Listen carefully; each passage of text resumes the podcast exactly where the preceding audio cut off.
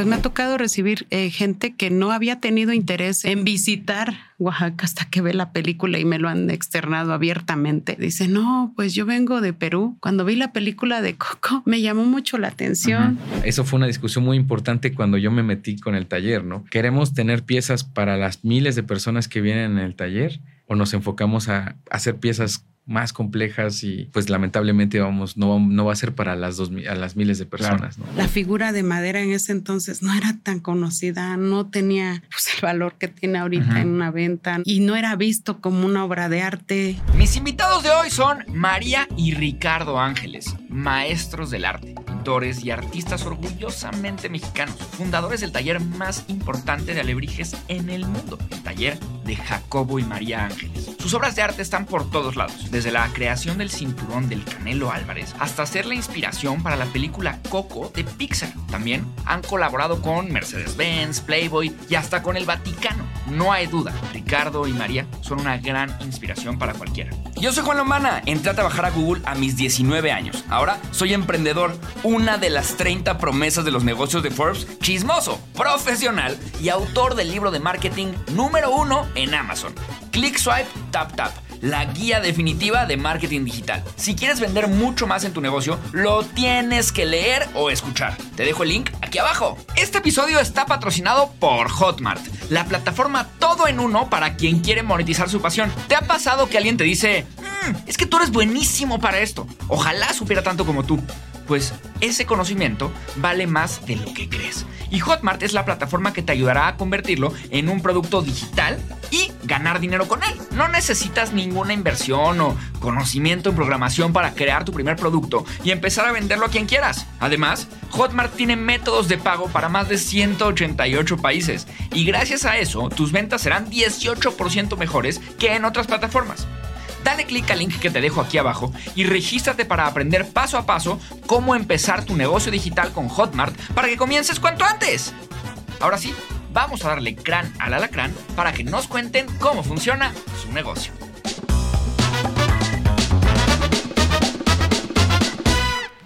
Mis queridísimos mercatitlenses, ¿cómo están? Yo estoy bien, bien emocionado de estar aquí con todos ustedes en este episodio tan increíble que tenemos el día de hoy. ¿Por qué? ¿A quién tenemos en el podcast? A Ricardo y a María Ángeles. Bienvenidos. Hola, buenos días. Pues muchas gracias por la invitación. Agradecemos que nos hayan hecho llegar hasta acá y pues estamos dispuestos a platicar, a colaborar y a compartirles parte de la historia del taller. No, hombre, estoy emocionadísimo, de verdad. Bienvenidos. Estoy bien contento. Ya estuvimos platicando ahorita fuera de cámaras y no manches, llegaron con unas cajotas, ustedes porque no lo vieron, llegaron con unas cajotas, yo, ¿qué traen? ¿No? Y sacan estas locuras de obras de arte, que esta es una de las que me trajeron, pero ya estará ahí como colado en el podcast las tomas que haremos de las demás, porque es un espectáculo y de verdad que estoy bien enamorado de todo lo que hacen. Normalmente me sucede que cuando invito a alguien, obviamente quiero saber y quiero conocer más de esas personas en el podcast y de sus negocios, pero cuando hago una investigación ya que me dicen sí voy, ahora sí me toca hacer una investigación fuerte, me enamoro por completo. Digo como qué locura. Entonces yo estoy babeando, de verdad que estoy babeando. Muchas gracias por estar aquí y quiero empezar con la pregunta que siempre hacemos al principio, que es la más genérica de todas y luego yo ya voy desglosándole, pero la primera pregunta es ¿qué negocio o qué negocios, porque además tienen diferentes, qué negocio o negocios tienen y cómo funcionan sus negocios? Claro, el taller Jacobo y María Ángeles, que se ubica en San Martín Tilcajete, por ser un pueblo artesano, principalmente se dedica a la talla de madera y la pintura, ¿no? Nosotros manejamos el concepto tonas y nahuales, que es un concepto que mi padre Jacobo, que no pudo asistir ahorita por su servicio que tiene en el pueblo, pues de alguna manera quiso como recuperar el uso de estas palabras, ¿no? Porque como tal sí se usaban, pero no dentro de este concepto de lo que hacemos. Actualmente la gente les llama alebrijes. Hay una historia detrás muy grande entre la relación del alebrije de acá de la Ciudad de México, que es el nombre viene de aquí, de la cartonería de la familia Linares. Uh-huh. Y del otro lado está Oaxaca, que tienen varios pueblos que se dedican a la talla de madera, que en este momento también ya se hacen llamar alebrijes, ¿no? Y se les dice alebrijes. Y pues ese es el proyecto principal que tenemos y, por así decirle, es la escuela que hemos tenido tanto a nivel creativo, tanto a nivel artístico y a nivel negocio también. Claro. Uh-huh. Me encanta, me encanta. Maravilloso. ¿Quieres decir algo más? Sí, alrededor del proyecto se empezaron a desarrollar otros. Yo he acuñado un concepto que mis padres empezaron a desarrollar, pero a mí me gusta darle mucha más forma, y es una economía en espiral. Normalmente cuando hablaban del taller decían, es que es economía circular. Y yo la analizaba y la profundizaba por el conocimiento que tengo con el taller y mis padres, y me daba cuenta que era una espiral en el que cada proyecto nuevo se suma una línea más a la espiral. Entonces son varias líneas alrededor. Porque están acompañando en la línea más gruesa, que es el taller, ¿no? Uh-huh. Entonces, si necesitamos, por ejemplo, un cuerpo administrativo que tenga un cuerpo fiscal también, eso nos ayuda si queremos abrir otro proyecto más, el mismo equipo, ¿no? Claro. Entonces, una línea delgada al lado de la gruesa, que es la producción, pues, de la talla y madera, que es lo que nos dedicamos. Entonces, ahorita, pues, tenemos una oferta gastronómica que va muy, muy aunado a la oferta cultural que tenemos con el taller también. Como una optimización de los recursos, ¿no? Como ya tenemos esto y con esto podemos hacer todavía más y más. Me encanta, ¿no? Exacto. Y maravilloso. Y quiero que me platiquen de todos esos. Quiero que me platiquen de todos los proyectos que tengan. Y sí quiero comenzar con... ¿Cuál es el proceso o cuál fue el proceso para fundar el taller Jacobo y María Ángeles? Sobre todo en el tema de cómo muchas veces estás haciendo algo gigante y no estás dándote cuenta hasta que llega un punto en el que dices, ¿qué onda? Ya llevo tantos años, hemos hecho tantas cosas para tantas marcas, para tanta gente. Entonces, ¿cuál es ese proceso de hacer y de desarrollar un taller? Pues mira... mi esposo y yo, hace casi ya 30 años, ya estamos así, de los 30 años con el taller, nos juntamos hace 30 años y la verdad que en esos años era una situación, todavía viene siendo difícil, pero yo de esa edad, pues lo único que aspirábamos era el norte, pero ambos venimos de padres artesanos. Desde ahí comienza todo. Okay.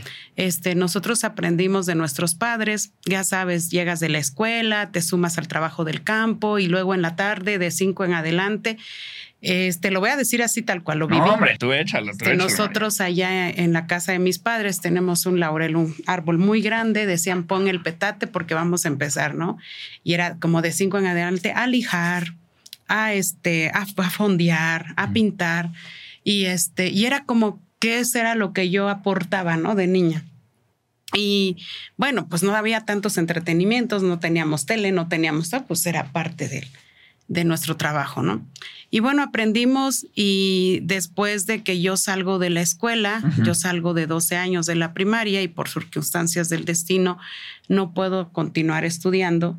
En esos años era muy difícil. Ahorita tú vas a San Martín, tiene transporte, tiene medios, tiene cómo. Pero en ese tiempo nuestra secundaria más cerca estaba en el distrito de Ocotlán, ¿no? Okay. Y pues también las formas de pensar eran diferentes, ¿no? De hecho, me tocó también a mí parte de abrir la brecha en cuestión de, pues, del valor al trabajo también de la mujer. Uh-huh. Entonces a mí sí me tocó esa parte donde no, es que pues para qué estudias y pues eres mujer, claro, y mejor te quedas en la casa, ¿no? Y pues desde los 12 años tomé esto como un trabajo primero, ¿no? Y de niña pues no era lo que más me gustaba, pero ya con el tiempo me fui dando cuenta y me dedico desde los 12. Después nos juntamos Jacobo y yo en el 94, él también ya con familia artesana. La familia de mi esposo no solamente se dedicaba a la elaboración de figuras de madera, sino también al bordado, ¿no? Okay. A la ropa. Entonces, como la que traes. Como la que traigo puesta. Ellos se dedicaban a eso también. Y mi esposo, pues desde los 12 años también lo toma de una manera, pues de lleno. Uh-huh. Él, muere el papá y mi suegra se dedicaba más a la ropa y pues él toma este trabajo ya formalmente. Uh-huh. Pero cuando nos juntamos, pues ya sabes, la evolución del norte, eso era como lo más fuerte. Entonces, la gente y los jóvenes o los niños en ese tiempo veíamos el norte como tu escuela, uh-huh, como que era el único camino a seguir. Es, ¿no?, lo que sigue, sí. Sí, sí, ahorita yo veo a los chavos, ¿no? Y sabes que no, yo saliendo de la primaria me voy a ir a tal seco, tal prepa, tal. Nosotros no, ¿no? Era así como saliendo de acá, pues nos vamos a ir para el norte. Y pues nuestros padres en esas épocas vendían terrenos, animales, todo para el coyote, y salíamos en junio, julio, en mi caso solo de la primaria, y ya agosto, septiembre se iban 15, 30 personas juntas, ¿no? Sí. Decían, no, ya se fue para el norte tal persona, no, se fueron tantos, ¿no? Y pues sí, en esa época a mí sí me llamó la atención migrar. O sea, yo sí le dije a mi esposo varias veces, yo sí me desesperé. Uh-huh. Le dije, ¿sabes qué? Vámonos para el norte. La verdad, yo no veo cómo vamos a salir adelante acá. Uh-huh. Yo creo que este punto es bien importante que lo platique, porque la figura de madera en ese entonces no era tan conocida, no tenía pues el valor que tiene ahorita, uh-huh, en una venta, no tenía como, y no era visto como una obra de arte, era como un souvenir, como un recuerdito, okay, como sí. Entonces no era fácil, y sí, pues sabemos que vivir del arte tampoco es tan fácil, ¿no? Y menos en ese tiempo. Entonces, nosotros íbamos a ofrecer parte de lo que hacíamos él y yo a la ciudad de Oaxaca, y teníamos 2 o 3 clientes que andaban vendiendo en los diferentes estados, ¿no? De tanto el norte como en área de playas, y iban por nuestras piezas y pero era difícil, porque entonces algo bien importante es que el trabajo de la artesanía estaba combinado con el trabajo del campo. Uh-huh. Eso era muy común y sigue siendo todavía común, porque en nuestro caso todavía lo seguimos haciendo. Pero antes era como un 70% del tiempo de tu día hacia el campo. Okay. Y el resto era como llegando del campo, me pongo a hacer mi... Ok, casi que con el tiempo que sobra. Con el tiempo que sobra. Sí. Y entonces era como para subsistir. Y así lo traíamos. Pues obviamente, pues llegó un punto donde mi esposo me dice, ¿sabes qué? Es que yo no me voy a ir. Uh-huh. Le digo, es que yo sí quiero ir. Y luego llega la crisis del 94, que yo creo que a muchos les tocó, nos tocó, y que fue muy difícil, y mis cuñados pues deciden migrar. Cuando, uh-huh, cuando Jacobo y yo nos juntamos, de hecho ellos firmaban como hermanos ángeles, porque estaban todos, sí, juntos, son varios hermanos, son 7. Entonces, ellos llega este momento difícil en el país y deciden migrar. Migran ellos, se van. Y pues nos quedamos mi esposo y yo, uh-huh, y ahí con mi suegra, mi cuñada también. Y pues empiezo a escuchar, ¿no? Pues que es que ahí se gana bien, a la semana tanto. Y luego llega el punto donde nos embarazamos de nuestro primer hijo, uh-huh, que es Ricardo. Sí, sí, sí.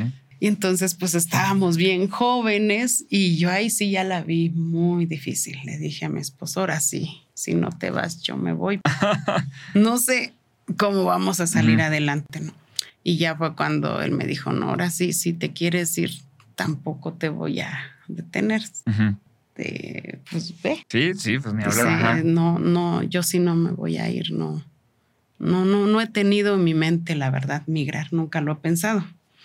Y y pues sí, en ese momento le dije, está bien, no me voy, nos quedamos. Y pues ahí tenemos un dicho, ¿no? Decimos, si nos va de la chingada, pues nos va los dos, ¿no? Si comes frijoles tú, como frijoles yo, y nos vamos igualitos, ¿no? Sí. Y así lo agarramos. Pero después de ya unos meses, 2, 3, 4 meses que ya hicimos el acuerdo de no migrar y todo, pues empezamos a pensar, oye, y sí vamos a continuar con esto, pero... ¿cuál va a ser el objetivo? ¿No? Porque entonces ya empezamos, claro, tuvimos un cliente, bueno, 3, pero uno de ellos nos dijo, oye, es que tus piezas pueden valer un poquito más. Ok, sí, ahorita me quiero meter a ese tema también, sí, de hecho. Sí, sí, sí. Dice, él siempre llegaba corriendo, se sentaba así en el piso y empácamelas porque mañana me voy a ir a Ensenada y de ahí voy a Cancún, me mandas 2, 3 piezas, mándame estos coyotitos. Era muy, muy muy emotivo, era una persona muy positiva y nos dijo, mira, yo quiero más piezas tuyas, pero si ustedes quieren subirle un poquito, yo se los pago, nada más que véndame todo a mí, ¿no? Uh-huh. Y yo siempre tenía como ese miedo, es que qué tal si le subo y ya no vendo, ¿no? Uh-huh. Pero durante este tiempo hubo varias cosas, sí, hubo totalmente. Muchas, ¿no? También tuvimos una clienta que se llama Carol Cross en ese tiempo de nuestro inicio totalmente, que ya era clienta de Jacobo y sus hermanos. Y pues me conoció, nos conoció y me preguntó un día, ¿no? Y pues Jacobo dice, ¿y María qué hace? No, pues ella pinta, ¿no? Y ella nos dijo, ¿y por qué el nombre de María no está en las piezas, sí, no? Esa es otra cosa también que fue otra aportación. Entonces todo iba como que sucediendo en ese tiempo, ¿no? Y fue cuando mi esposo y yo, la verdad, nos dedicamos a que uno de los retos fuera que nuestras piezas y este trabajo no fuera visto como un souvenir. Claro, totalmente. Sino que darle ese valor. Y para eso fue, yo creo, que uno de los retos más complejos, porque no fue fácil.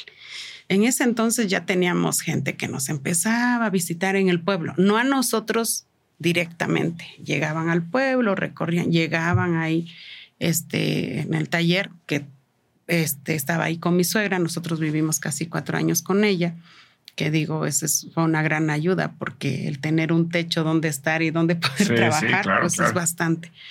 Y llegaban y luego nos decían, no, es que es muy caro, no, como que el regateo era un poquito, uh-huh, era fuerte, pero también un poquito grosero, ¿no? Claro, en esos tiempos, como que no, la misma gente aquí en México no le daba ese valor, ¿no? Uh-huh, al trabajo. Y pues ya él y yo decimos, ok, pues vamos a ver cómo lo hacemos. Creo que nuestro trabajo ya está bien, lo podemos ir mejorando. Y fue cuando se forma como este discurso, esta estética de todo lo que ven ahorita, pero fue un trabajo del día a día. Claro. Llegaba la gente y no la metíamos directo a que, mira, aquí están a la venta y a ver qué quieres comprar. No, era... Sí, enseñarles cómo se hace, por qué se hace, pero también nosotros nos pusimos a investigar por qué se usa el copal, por qué, o sea, darle como fuerza a lo que estábamos haciendo, ¿no? Darle esa importancia, porque los animales, porque la combinación entre animales y humanos, o sea, todo eso para que también la gente que nos visitara, pues también supiera por qué, ¿no? Papá. Y así fue como empezamos los dos. Con tiempo ya invitamos a mi familia con nosotros a trabajar. Y entonces fue, ahí yo creo que fue uno de los primeros detonantes en el taller, pero pues empezamos, digo, la familia, empezamos chicos, pero cuando todos migraron estuvimos los dos. De ahí ya fuimos invitando una sobrina, luego otra sobrina, y así vamos. Obviamente que sí hubo el miedo de que si le enseño, se lo va a llevar a otro lado. A otro lado, lo va a hacer, y luego ¿qué va a pasar, no? Sí. Pues somos seres humanos, por eso atravesó por nuestras mentes varias veces, ¿no? Mejor no les enseño y seguimos nosotros dos. Y la verdad que cuando, pues, sí se tiene como esa hambre de crecer y aprender y salir adelante y eso. Y que ya tienes una boquita más a un lado, porque ya no eres solamente una pareja, sino ya hay alguien más. Y hasta come 3 veces al día todavía, ¿no? ¿no? Sí, no, y todavía se enferma 4, ¿no? Entonces es como... Pues sinceramente un día él y yo llegamos a la conclusión que éramos niños educando a un niño, ¿no? Porque sí, claro, pues, ahora sí que estábamos ahí ya metidos y ya no podías ir para atrás, sino vamos adelante. Y fue entonces cuando vimos que eso no... Que eso no era un obstáculo, más bien yo creo que eso suma mucho a lo que tú sabes, ¿no? Porque el que tú compartas lo que en ese momento sabes, pues te va nutriendo más, ¿no? Y pues en ese proceso, pues también nos fuimos, pues nos fuimos aprendiendo juntos. Me encanta. No solamente la parte de producción y elaboración, hay otros aspectos que iba todo de la mano, ¿no? La parte de facturar en ese mundo. Es que vino un hotel, quiere esto, pero quiere una factura. ¿Y cómo le hago? No, pues hasta ese tipo de cosas de las cuales desconoces y que para ti que pues vienes de un pueblo, desconoces muchas cosas, no tienes como toda esta tecnología, pues te pones a investigar, a ver, y con el miedo, ¿no? Porque siempre hay un miedo hacia este tipo de sistemas donde sí. te dicen, es que si te das de alta te van a cobrar sí. tanto, te van a perseguir. Y pues todos esos fueron parte de los retos también. Está buenísimo y todo, o sea, mucho de lo que dijiste lo quiero volver a tocar más, uh-huh. más a fondo. Quiero hablar de los precios, que me parece vital esa parte. Sí había leído el tema de que las primeras obras no estaba tu firma y como que esta cliente dijo, uh-huh. casi que no te voy a comprar si no está tu firma, ¿no? Hoy en día, ¿cuánta gente trabaja en el taller y cómo está estructurado el taller? O sea, ¿cómo funcionan los departamentos del taller? Exactamente. Porque al principio invitas a tu cuñada, pero luego ya te quedas sin familia, ya están todos ahí metidos. Sí, hay varios departamentos. Actualmente son exclusivamente para Taller Jacobo y María Ángeles 268 personas. ¡Qué locura! Y es muy grande, ¿no? Está la parte de la materia prima que le llamamos sanidad, okay. que es maderas, ¿no?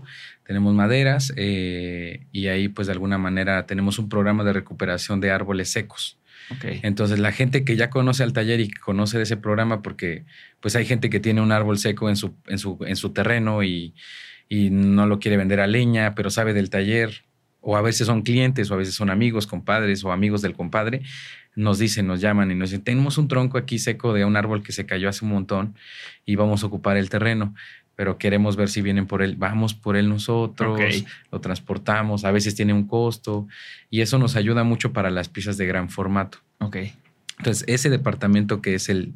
Voy a ir como en orden. Sí, no, perfecto. Me encanta. Es el que recopila de alguna manera el insumo, que es muy importante. El copal es un árbol que es silvestre. Entonces, nosotros trabajamos con diferentes pueblos con los comuneros.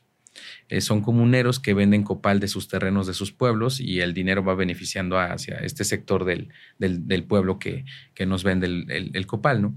De ahí tenemos este programa porque el copal tiene un límite de tamaño. Si no, va a estar muy ensamblada la pieza, o también de alguna manera preferimos hacerlas pequeñas con el copal porque es más flexible para ello. Ok. Entonces... de ahí pasamos a otras áreas que está tallado y resane y lijado, ¿no? En esta parte pues es prácticamente darle forma a la madera, lijarla, pulirla, resanarla, dejarla lista para la parte de pintura. Pintura tiene varias secciones. Está la parte de sellado y fondeo y diseño, que son prácticamente los colores que van debajo de todo. Ok. Y de alguna manera mucha gente no sabe por qué. Yo he escuchado de muchos diseñadores, ¿no? Que se acercan al taller y dicen, ay, ¿por qué no dejan que la madera, pues quede, pues de alguna manera expuesta, ¿no? Okay. Una de las luchas principales que tuvo el taller, o de aportaciones y luchas principales que tuvo el taller, fue la calidad.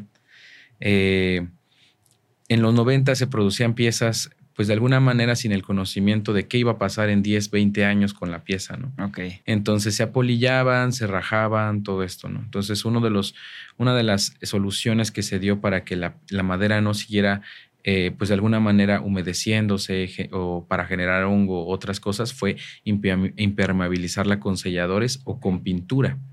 Ah, ok. Entonces es por eso que se cubre prácticamente la madera. Es una cuestión de calidad. Sí. ¿Por qué? Porque nosotros, el artesano y la gente que viene de un pueblo entiende y va entendiendo el arte por el tiempo que va desarrollándose en él. Yo a veces escucho también a muchos artistas como, pues, criticando un poco a la artesanía porque, pues, de alguna manera terminan siendo decoraciones, ¿no? Okay. Pero el artesano lucha con no ser un souvenir desde el principio, claro. No ser una decoración. Ser una decoración por lo menos ya es un poquito de reconocimiento, ¿no? Y ya llevarlo a las piezas de colección sí. Ya es como un paso más, pero es un camino largo. Y para ello, muchas personas que te compran desde el principio quieren que su pieza como la compraron permanezcan así. Claro. Entonces, es una cuestión muy particular. Entonces, el taller desarrolló todas estas áreas que se dedican a que la madera pues no tenga un cambio radical por lo menos en 10 años, ¿no? Uh-huh. O en 6. Entonces son todas estas áreas, ¿no? Está en pintura el fondeo, está el sellado, el fondeo, la pintura que es de alguna manera todos estos elementos iconográficos y pues también acabados como lo que es la hoja de oro. De ahí está el barnizado dentro de este mismo proceso. Al final, pues también está un departamento de inventarios. Todas las piezas que hacemos en el taller tienen dos códigos, se podría decir. Okay. Es como si fueran sus CURPs. ¿Sí? Uno es para prácticamente tener como el seguimiento desde que nace la pieza, por así llamarle, okay, hasta la salida. Y de alguna manera, si el cliente tiene el certificado y consulta sobre su pieza, podemos tener la información del tiempo y de quienes estuvieron en la pieza con ese código, ¿no? Ok, eso está bueno. Y el otro código es una cuestión que va acompañada a que si actualmente pertenecen a una colección. O sea, lo anterior es más que nada técnica y el otro es en cuestión artística. Es un código que decimos, ok, este es un alacrán, se hizo con estos materiales, bajo este concepto, tiene esta idea. De alguna manera usamos estos colores por esta razón, forma parte de la colección Plaga. Entonces sí es como un código que se va desarrollando. Todo esto hicimos hasta un software, diseñamos un software. Sí, okay. Creo un sistema software para nuestros procesos porque son complejos y a veces hay piezas que eran órdenes y las andábamos buscando como a la antigüita. En la hoja del cliente que vino en septiembre del 2020 y que pidió morados, verdes, negros, sí, y ahí estás busque y busque, y entonces se creó un software, se le pagó a un ingeniero en sistemas para que lo desarrollara. Son muchos pasos, entonces sí hubo muchísima complejidad, pero ahora cuando tú llegas y dices, es que vengo, mi nombre es Manuel, vengo por mi orden y es la orden 2021, y ya, 2021, aparece, vino en agosto del 2020, usted pidió esta pieza con estas características, está en fondeo. Okay. Algo importante es que es un software que lo delegamos con un proveedor, pero al final de cuentas el proveedor era ajeno totalmente a nuestros procesos. Okay. Entonces hizo una estructura y nosotros ya hicimos un departamento de sistemas. Tenemos 3-4 ingenieros de sistemas al tiempo completo. Aquí viene un factor importante. Tilcajete no cuenta con internet. Okay. Nosotros no tenemos internet infinito. No existe fibra óptica, no existe nada. Entonces es por eso que a mí me gusta investigar. Tenemos ahorita Starlink, tenemos un rebote de señales de otros municipios que sí tienen fibra óptica. Wow. Y el software se conecta, funciona sin internet perfectamente. Sí, tenemos un servidor interno que funciona sin internet, pero de alguna manera tenemos otros softwares que son puntos de venta en otros lugares fuera del pueblo que sí necesitamos datos para que se sigan actualizando. Por ejemplo, el pueblo tiene fallas eléctricas totalmente. Yo creo que una vez al mes, o sea, se va la luz así. Entonces, algo muy importante que mencionar es de que el taller siempre se ha pensado en que el taller ayude también a desarrollar la infraestructura de San Martín Tilcajete, ¿no? Entonces, para nosotros es muy importante nunca pensar en irnos a la ciudad porque es más fácil operativamente. Claro. Una parte importante es de que, y creo que lo aprendí de mis padres, es pensar en el desarrollo también con una, así como la fórmula de las chicas superpoderosas. El elemento X para mí es como la resistencia también. Okay. Y es una resistencia muy actual en el sentido de que una parte importante del taller es permanecer en donde nació. O sea, estamos en el terrenito donde nació. Si van al taller, siguen terracería, estamos en la esquinita del pueblo. O sea, esa es parte importante para mí y para mis padres, porque de alguna manera, no sé, perdería la esencia principal. Yo no podría hablar de San Martín sin estar viviendo en San Martín. Sí, totalmente. Entonces, sí es como para mí muy importante esa parte y de alguna manera el taller ha tenido una visión muy amplia. Aquí vienen los otros departamentos. Ok. Está el departamento administrativo fiscal, que se fueron desarrollando a través también de ofrecer empleos a la gente local.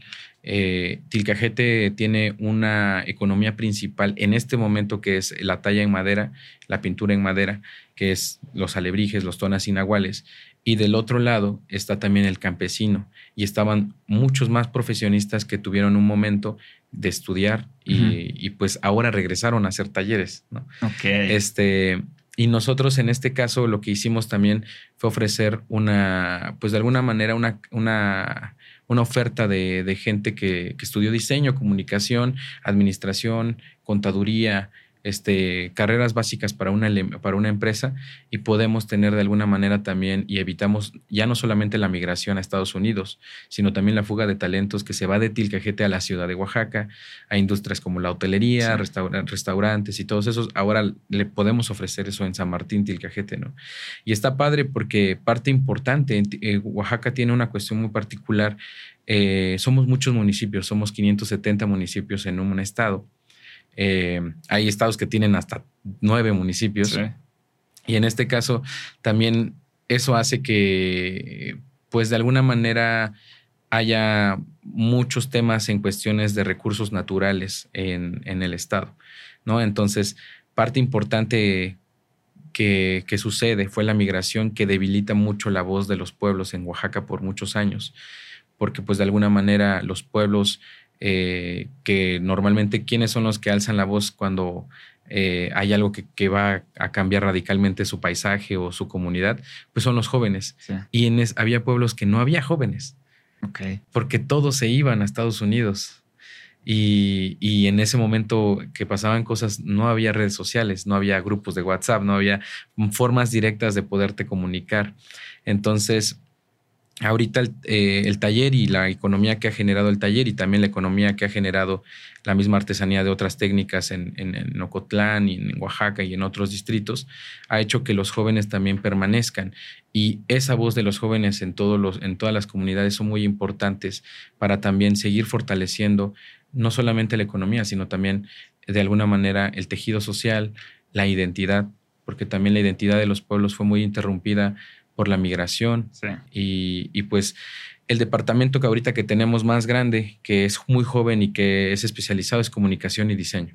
Okay. Son aproximadamente 17 personas, en administración aproximadamente son 12 personas, y fiscal, más tenemos obviamente despachos, pues, externos, y de parte de sistemas son 4 ingenieros. Tenemos el área de bioconservación, que ese es otro proyecto que no estoy contemplando solamente en Taller Jacobo y María Ángeles, y muchos más. Tenemos áreas de ventas y exposiciones y gestión, que son 2 áreas que suenan similares pero no son similares. Ventas y exposiciones es más relacionado a, prácticamente es la departamento comercial y ventas, ¿no? Okay. Estoy yo, en este caso, en el taller, en este momento, dirigimos mi mamá y yo. La parte más administrativa y fiscal está del lado de mi mamá. Yo estoy del lado más de comunicación comercial y creativa, y coincidimos los dos en los departamentos de producción. Okay. Y creatividad. Entonces, somos muchas personas, pero para estas personas necesita haber, pues, de alguna manera, mesas en orden, insumos. Entonces está un departamento de insumos que es compras.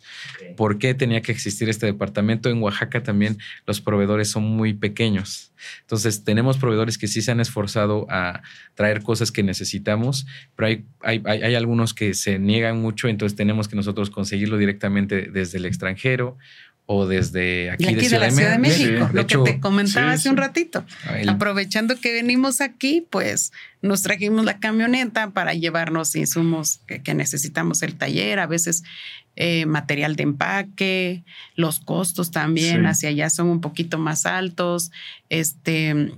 Ahorita solamente estábamos hablando de la madera, solamente del taller, pero nosotros a lo largo de este tiempo nos fuimos dando cuenta de que, pues, hay mucho talento, ¿no?, en los pueblos, y pues que llegó un punto donde ya todos estábamos metidos solamente en la producción de madera, y mi esposo y yo, pues, decidimos, pues, que fuera un taller escuela, pero de oficios, ¿no? Uh-huh. Como tal no lo tenemos constituido, pero sí lo tenemos, sí está sucediendo, práctica, ¿no? Claro. Sí está en la práctica. Entonces también tenemos el área del taller de cerámica, alta temperatura, que también fue una maestra, nos enseñó, estuvo ahí con nosotros, y pues ya se quedó ese taller ahí, que se llama Mogote, tiene esta marca. Al principio también era Jacobo y María, pero ya era como todo Jacobo y María. Llegó Rich y dijo, no, vamos a darle su nombre también, su lugar, su espacio, y pues tenemos este taller. También tenemos el taller de joyería, uh-huh,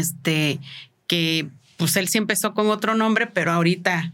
retoma el nombre de Jacobo y María porque ya va más enfocado a los diseños y todo que venimos haciendo, desarrollando en la madera. Entonces tenemos lo que es la cerámica, la joyería, tenemos el área de bioconservación que se llama Pa' Lo Que Habla, que lo empezamos hace ya casi 19 años. Y cada vez uno de estos proyectos tiene sus departamentos. Sí, sí, es una locura. Sí. Estamos locos, de hecho. Sí, wow, me encanta. Son 19 proyectos. Es una locura. Son 19 proyectos y yo creo que departamentos han de ser como 30 y tantos. Sí. Es una cosa muy espectacular. Porque tenemos cocina, o sea, la gente del taller en los dos turnos comen que ahí, tienen, ¿no? Almuerzan y comen ahí. Y leí que almuerzan y lo que almuerzan ustedes lo siembran y lo cosechan. Sí, la mayor parte. Está impresionante. Sí. Entonces es lo que te decía, eso confundía mucho porque decían es economía circular, pero a veces no, porque la economía circular en este caso se quedaría dando vueltas en el mismo lugar, pero al hecho de que tenemos 17 comunidades trabajando en los proyectos, sí, se dispersa muchísimo y yo creo que podríamos hablar del caso COVID. En el 2020, pues yo estaba estudiando acá en Ciudad de México. Cada fin de semana me iba a Tilcajete. Ya traía la espalda destrozada de los camiones, pero de alguna manera en el COVID me regresé, tuve un semestre en línea, pero fue ahí en el que todo dio un giro, porque nunca habíamos tenido el taller vacío. Entonces nos dimos cuenta de cosas de mejorar. Claro. También fue una oportunidad, ¿no? De cierta manera. Fue una súper oportunidad. Sí. Pues particularmente para nosotros pausarnos, porque también el taller ya llevaba una inercia. Y pues nos dimos cuenta también que gracias a la firmeza del taller, a los trabajos que han tenido, el trabajo que ha hecho durante muchos años mi madre y mi padre, de alguna manera pudimos crecer más después de que abre COVID. Claro. Y también lo otro es de que siempre mantuvimos la gente con el trabajo. Claro. Entonces era muy divertido porque cuando eran las primeras salidas después del encierro firme de 3 meses, todas las taquerías, todos los que estaban en la taquería del pueblo o de otros pueblos eran del taller. Íbamos al súper y todos los que estaban en el súper eran los del taller. Sí, te los encontraba. Así era muy, muy loco. Entonces nos dimos cuenta, híjole, todo lo que genera el taller se está dispersando en todos los demás y a nosotros nos dio mucho gusto eso y nos concentramos. Y también COVID hizo algo muy loco que nunca había pasado, que nosotros siempre habíamos sido muy cuidadosos con colaborar con marcas. Nos costaba mucho trabajo abrirnos porque desconocíamos legalmente cómo podríamos protegernos, muchas cosas que de alguna manera como creativo y viniendo desde un lugar en donde hay muy poco conocimiento y muy pocas referencias, pues de alguna manera uno tiene miedo, ¿no? Yo creo que un proceso muy fuerte del taller es que cada proceso uno va derribando esos miedos y de alguna manera ahí empezamos a abrirnos, ¿no? Entonces ya traíamos la gestión con la colaboración con Mercedes, ya estábamos trabajando con Birkenstock desde antes, pero esta era la colaboración más madura que tuvimos, fue en el 2020 y ya venían varias y luego salieron otras, pero fue COVID, o sea, en ese momento nos permitimos darnos un tiempo de investigar, de buscar en internet, ahí te encontramos. Sí, porque parte fundamental es de que el taller sobrevivía muy bien de lo que le llamamos el turismo de piso. Claro. Que ahí vamos a hablar algo muy importante, ¿no? Yo creo que un estímulo muy fuerte que tiene económicamente hablando Oaxaca es el turismo, pero hay algo muy particular en el turismo. El turismo también no sabe mucho y a veces distorsiona la identidad. Entonces algo que el taller ha tratado de hacer es ser muy firme, ¿no? Con lo que ha pensado y con lo que ha hecho. Porque de alguna manera, si pensáramos como a nivel demanda que estuviéramos teniendo, eso fue una discusión muy importante cuando yo me metí con el taller, ¿no? En el 2017-18. Fue, ¿queremos tener piezas para las miles de personas que vienen en el taller? ¿O nos enfocamos a hacer piezas más complejas y más divertidas y con más esfuerzo y que pues lamentablemente no va a ser para a las miles de personas, claro, ¿no? ¿Y cuál fue la conclusión? Pues estamos nos enfocamos a hacer estas piezas complejas y que son pocas y las colaboraciones son accesibles para todos. Me encanta. Una pregunta. ¿Cómo es el proceso y cuántas partes se mueven en este proceso de comenzar con una pieza. O sea, me refiero a desde que ya a lo mejor un día les hablo, ¿no? Hola, ¿se acuerdan de mí? Soy el del podcast, ¿no? Así, oigan, quiero tal pieza. ¿Cómo es todo ese proceso que sucede? Que vamos a buscar los materiales, ¿no? Luego las pinturas que son naturales de tal.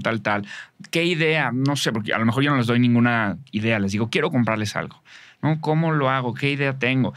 Y cada paso que sucede, ¿no? Hasta que me la entregan en mi casa o en donde sea. ¿Cómo es ese proceso? Por lo menos a grandes rasgos. Y luego ya les preguntaré otra cosa que también tengo una dudota.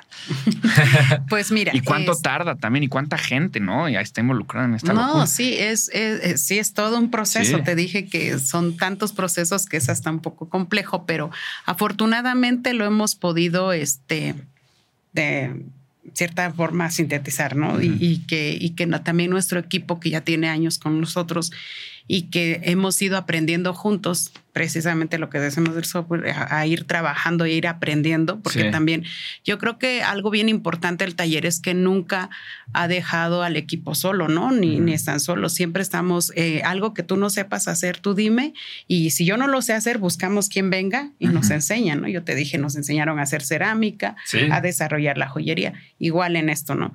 Lo primero es, mira, yo te llamo, ¿sabes qué? Fíjate que el día que viniste me dijiste que mi tona, mi nahual, son estos dos animales, me gustaría hacer una orden, que me hicieran una pieza especial para mí, yo la quiero con estas medidas, y ahí empezamos la conversación. Oye, no, pues sí, te la hacemos este tamaño, más o menos tiene este costo, se te puede hacer un boceto antes de... Okay. Y también el puro boceto tiene este costo, por el tamaño de pieza que pides, por el grosor que va a tener, de un año, año y medio. ¿Es un promedio de tardanza? Ajá, puede ser, es un poquito menos a veces, pero sí damos como ese chance para que no andemos ahí. Pero wow, o sea, es un tiempo gigantesco. No, sí, claro. Es un gran tiempo. Son 3 departamentos. Uh-huh. Hasta un niño se hace antes, ¿no? Ahorita que preguntaste, tenemos un departamento especial que se encarga de órdenes. Okay. Se llama seguimiento de órdenes y lo lleva Lucina, ¿no? Ella va del seguimiento. Tú vas recibiendo fotos de todo el proceso de tu pieza. Desde que se hace el boceto, desde que se talló, se mandó a lijar, se mandó a curado, se mandó a resanar, se mandó a fondeo. Todo lo vas recibiendo. Si nos imaginamos una estructura, depende de tu canal de comunicación. Uh-huh. Por ejemplo, si tú mandas ese mensaje en Instagram, entras en el departamento en línea. Pero si tú fuiste, por ejemplo, al taller y te animaste después de tener una pieza y tienes el contacto, la tarjeta de la persona que te entendió, ahí entra con los chicos que son tus anfitriones y vendedores de piso. Entonces, ese es el primer canal. El primer canal recibe la orden. Hay un formato y un protocolo que se diseñé con el equipo para que bajaran todo en orden, porque también hay mucha triangulación. Entonces, tú dices algo que yo, Ricardo, lo tengo ya que producir y digo, pues es esto.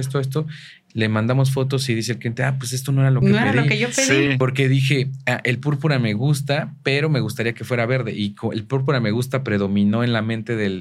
Entonces ya hay preguntas y dentro del formato como cuadros muy específicos para tener mucha claridad. Por ejemplo... un seguimiento muy, muy puntual. Colores que predominan, esa es la pregunta, ¿no? ¿Qué colores te gustan? Pues ta.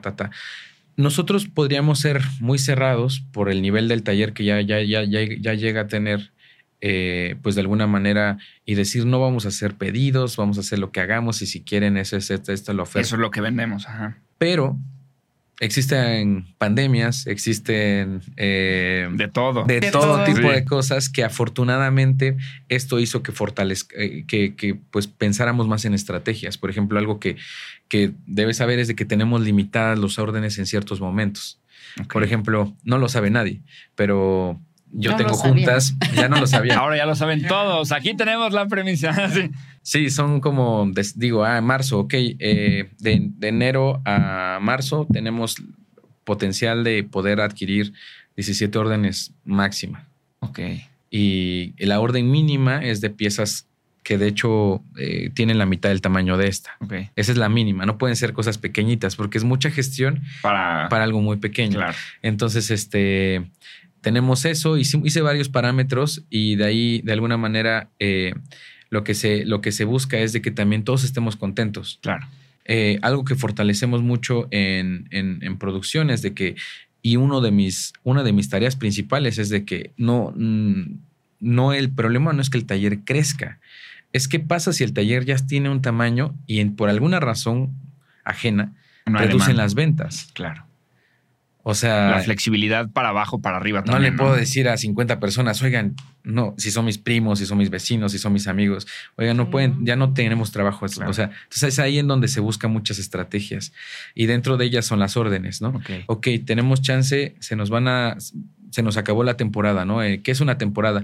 Las temporadas, de alguna manera, en el ámbito artesanal localizado como Oaxaca, Valle Central, depende mucho del flujo del tránsito de personas, de la población flotante que tiene pues el turismo, ¿no? Como volumen de turismo que hay. Okay. Entonces, afortunadamente Oaxaca se está volviendo un lugar turístico de destino, ¿no? Entonces la gente ya lleva el concepto de Oaxaca, pues, el mezcal, el textil. Entonces, esto es muy bueno, ¿no? Hay otros procesos que no estoy tan a favor económicamente hablando, como pues de alguna manera, como perder espacios, propiedades en el centro. Sí. Pero de alguna manera, muchos pueblos, ya hablando específicamente de los pueblos, se fortalecen en estas temporadas. Verano, que está unado a la Guelaguetza. La Guelaguetza también es un motivo, una festividad que no es el concepto, pero en lo que sucede en verano es una festividad que de alguna manera hace que, pues pues muchos pueblos ofrezcan, producen a la gente que va de visita. Uh-huh. Y en eso, pues de alguna manera tenemos un momento para exhibir lo mejor que podemos hacer, uh-huh, ¿no? Entonces, una de las ideas que yo empecé a promover en el taller es de que el taller toca puertas de las instituciones, nos las abren y exponemos, ¿no? Pero no podemos hacer eso todo el tiempo. Por ejemplo, en Oaxaca, nosotros somos de la idea, tenemos una idea muy particular de nuestra exposición. Uh-huh. Por ejemplo, nosotros nos gusta estar en todos lados sin estar en todos lados. Uh-huh.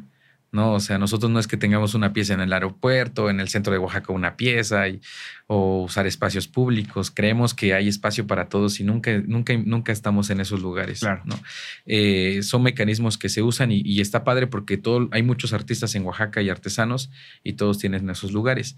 Entonces es ahí en donde digo, ok, ¿qué hago yo en mis temporadas donde tengo una audiencia de 2,000, 4,000 personas en 3 días, en un día? Uh-huh. Pues preparo una exposición que obviamente va con dos, de alguna manera, conceptos, o bueno, más bien como con dos lógicas.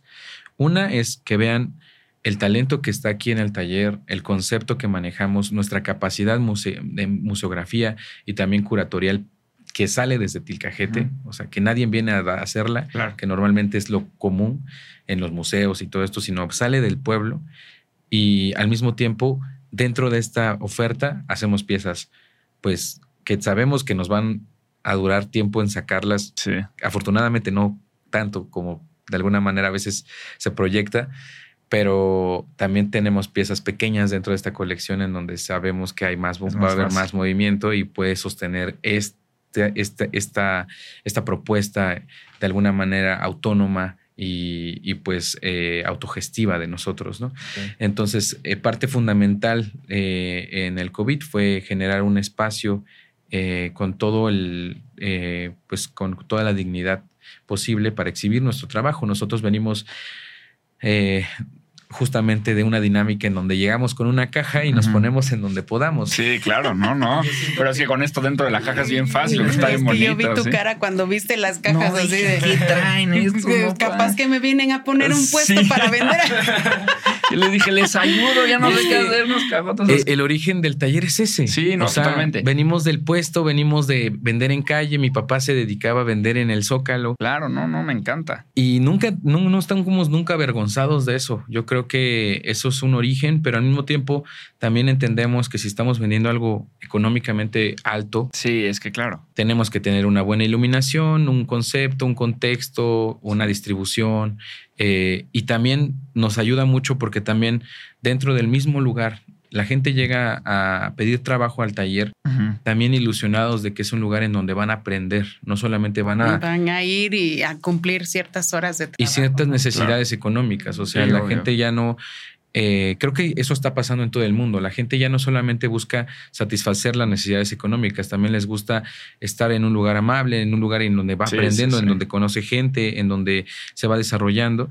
Y en este caso, el taller, llegan chavos que dicen, pues ya estudié hasta la secu, pero me gusta el arte y ya no pude estudiar una carrera.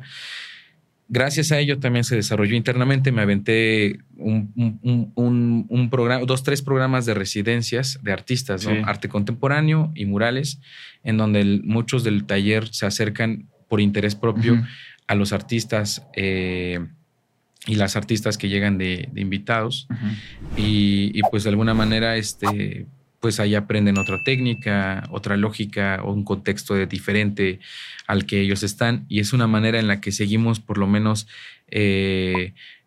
creyendo y que el pueblo está teniendo no solamente un beneficio económico, sino también un interés más allá, en desarrollar otra cosa creativamente. Me quiero regresar, uh-huh, para así continuar con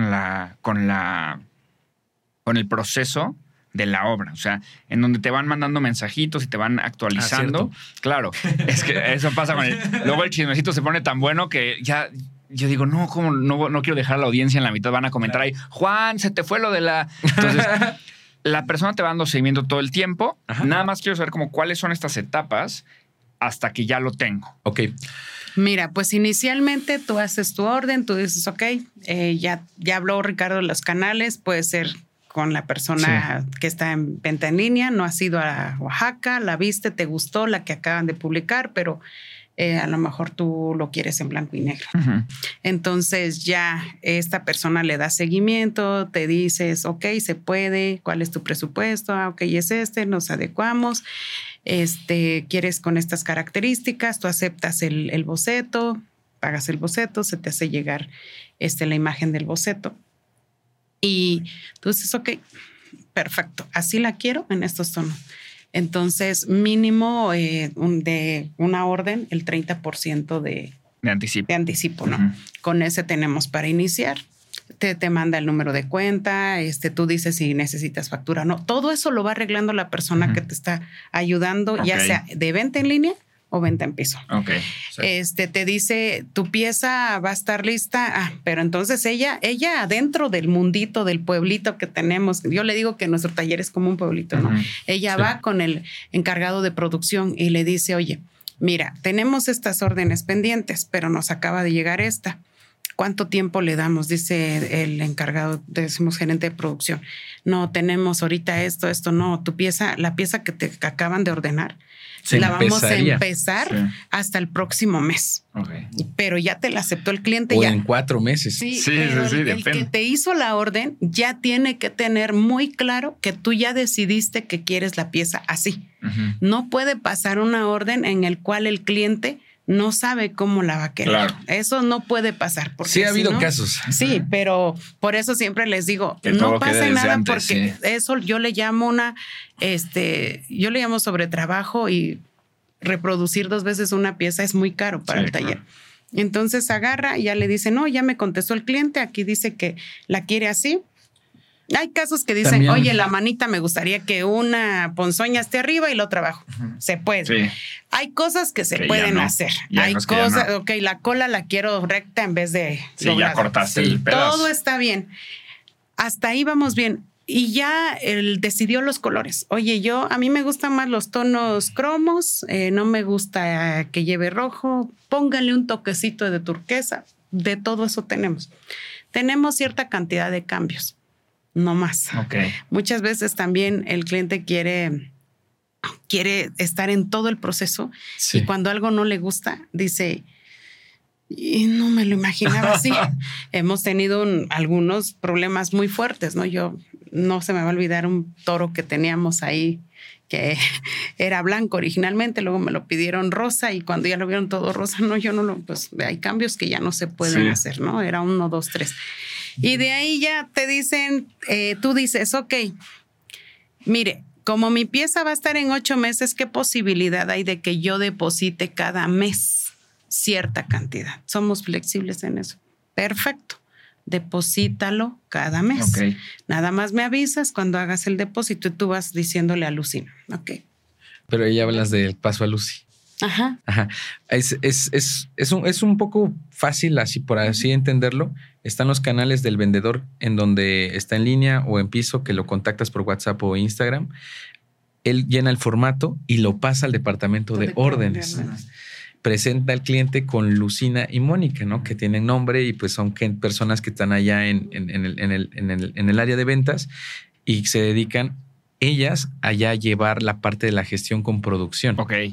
Un paso muy importante es de que cuando ya pasa a Lucy, hay definidas 2 cosas con producción. Uh-huh. Con producción, el tiempo de espera, okay, y el precio, y el con precio. Ventas. Ya todo el mundo sabe el precio. ¿Cómo, antes de continuar a las siguientes etapas, uh-huh, cómo delimitas, cómo definen y cómo fue esta parte de ponerle un precio que verdaderamente traiga detrás el trabajo de tanta gente, sí, el arte, la calidad? Porque sí fue las cosas como que estuve yo leyendo muchísimo en ustedes, ¿no? Que al principio eran como 3 meses me tardo en hacer algo y lo vendían de que en 150 pesos, uh-huh, ¿no? Y luego cómo van empujando este precio para que la gente vea que son piezas dignas de museo cada una de ellas, ¿no? Por mucho tiempo... ¿Cómo lo calculan? ¿Cómo saben cuándo subirle, cuándo bajarle? ¿Cómo saben? Por mucho tiempo existía una fórmula que mis papás hicieron para facilitar todo esto y era prácticamente tener el valor de producción. Por eso se llevaba este seguimiento, uh-huh, que por el software ahora es más acertado. O sea, es acertado en un 100% casi. Como horas de producción. Horas de producción, okay, materiales, insumos, etcétera, ¿no? Pero era una fórmula muy cuadrada, ¿no? Porque aquí había un factor muy particular. ¿Qué pasa? Tenemos 3 perfiles de maestros en el taller, ¿no? Está el maestro que pinta finísimo y se tarda más que el que pinta en el término medio, okay, y el que pinta pues inicialmente, o a veces lleva muchos años pero tiene ese estilo más tosquito, más rápido al mismo tiempo, ¿no? Okay. Si das la misma pieza a las 3 personas, que hay variantes muy pequeñas porque aunque son a mano sí se trata de hacer del mismo tamaño, hay unas que salen primero, unas que después, y ahí es donde tu fórmula cambia. Ok. ¿No? Entonces, aquí viene... Es un Excel muy complejo. Uh-huh. Son muchos conceptos y que tiene que ver hasta... Todo, ¿no? Todo. O sea, en un Excel vas poniendo cada cosita. Nosotros, yo soy muy consciente que hemos tratado de tener un precio muy justo, uh-huh, dentro de lo que cabe, ya conociendo el arte a nivel, claro, internacional y también el concepto y el trabajo que tienen diferentes talleres en todo el mundo, en cerámica, en talla, en madera y todo. Creemos que estamos en un lugar, uh-huh, bastante bien en precios. O sea, siento que estamos correctamente posicionados, sí, claro, y también dando precios correctos, ¿no? Dentro del mercado del arte. Pero obviamente se tiene que sanar la parte de la inversión de la, sí, pieza, en donde involucran muchas cosas y en donde también vienen otros gastos, o más bien costos que tenemos que proyectar, que es el IVA, el, sí, ISR, sí, y al mismo tiempo las comisiones bancarias, y pues como contemplar exactamente la salida de la pieza, ¿no? Si la pieza va a estar en una galería, hay una comisión a la galería. Si existe, si hay un art dealer que quiere, pues también su comisión, contemplamos eso. Okay. Tratamos siempre de que el precio estemos de acuerdo todos. Eso sí es algo muy importante porque nosotros hemos tenido un concepto tenemos valores muy firmes y uno de ellos es la lealtad, ¿no? En el taller tenemos una lealtad dentro de nuestros precios en donde tú como cliente tienes que estar seguro de que no es que te lo dé caro a ti y a la otra persona no. O sea, todos pagan prácticamente dentro de lo mismo porque nosotros tenemos las necesidades que cubrir y eso es para nosotros muy importante para no hacer una discrepancia de mercado de lo que hacemos. Uh-huh. Sucede mucho porque el taller produjo muchos talleres pequeños en la comunidad. En los 90 había 13 talleres en Tilcajete. Ahorita hay casi 300 talleres en Tilcajete. Ah, wow. Y tienen que ver ustedes de qué manera. Pues algunos colaboraban con nosotros, son familiares que se independizaron. Es natural. El taller ha tenido a lo largo del tiempo más de 3,000 personas aprendiendo a hacer, y por eso también se ha invadido como el mercado. Ustedes son la semilla de muchos otros negocios que luego surgen. Y luego ahí hay un tema porque también de alguna manera hablamos de ello, ¿no? O sea,